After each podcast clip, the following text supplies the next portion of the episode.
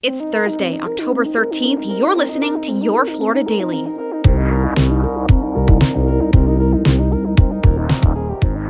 I'm Katrina Scales. Two Florida dads are facing attempted murder charges after investigators say road rage led them to fire guns at each other and strike their kids in the back seat. The sheriff of Nassau County said the men were driving aggressively, one in a car, the other in a pickup truck on US 1. After brake checking, cutting each other off, and even throwing a water bottle, deputies say Frank Allison fired a shot at the truck, hitting a five year old girl inside in the leg. My daughter's been shot. Okay.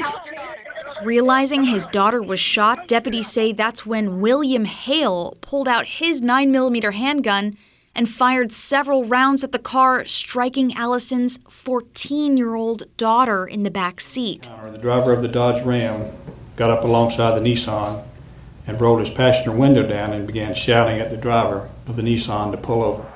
Is an officer with you now? Yes, but they're all fighting, and my daughter's been shot, and nobody cares. On the side of the road, the men argued face to face and was eventually arrested by a deputy. The girls were taken to the hospital. The dads have since bonded out of jail. There could have been two dead kids because of two stupid grown men. The U.S. Treasury Department is looking into whether Governor Ron DeSantis misused COVID 19 recovery funds to fly dozens of migrants to Martha's Vineyard. 48 migrants were moved from Texas to Massachusetts last month.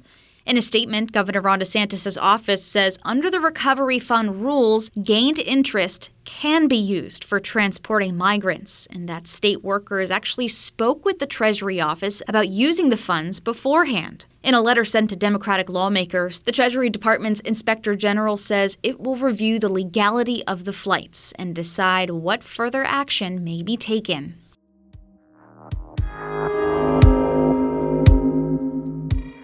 And FEMA is warning people who suffered damage from Hurricane Ian to be on the lookout for scams. Some have been showing up to local disaster assistance sites only to find out someone else has already registered with their names. Someone on the 6th had already been, I guess I don't know, been here or wherever, to, uh, fill out an application for assistance on her name and address. Hopefully, whoever did it, they didn't get any money for it.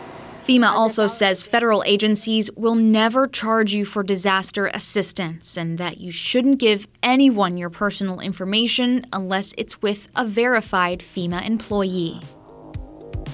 Find these top stories along with breaking news, weather, and traffic all day on clickorlando.com.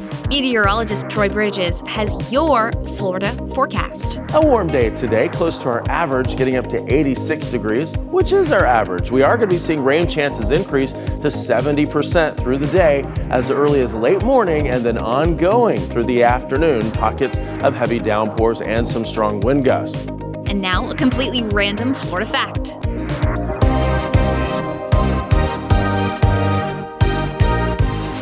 When the Great Freeze of 1894 and 1895 ruined Florida's citrus industry, farmers diversified by growing vegetables as well. In fact, celery was first planted in 1896, and because of this, the city of Sanford in Seminole County is nicknamed the Celery City. Your Florida Daily is produced by News 6 WKMG in Orlando. I'm Katrina Scales. Make sure to subscribe for new episodes wherever you like to listen.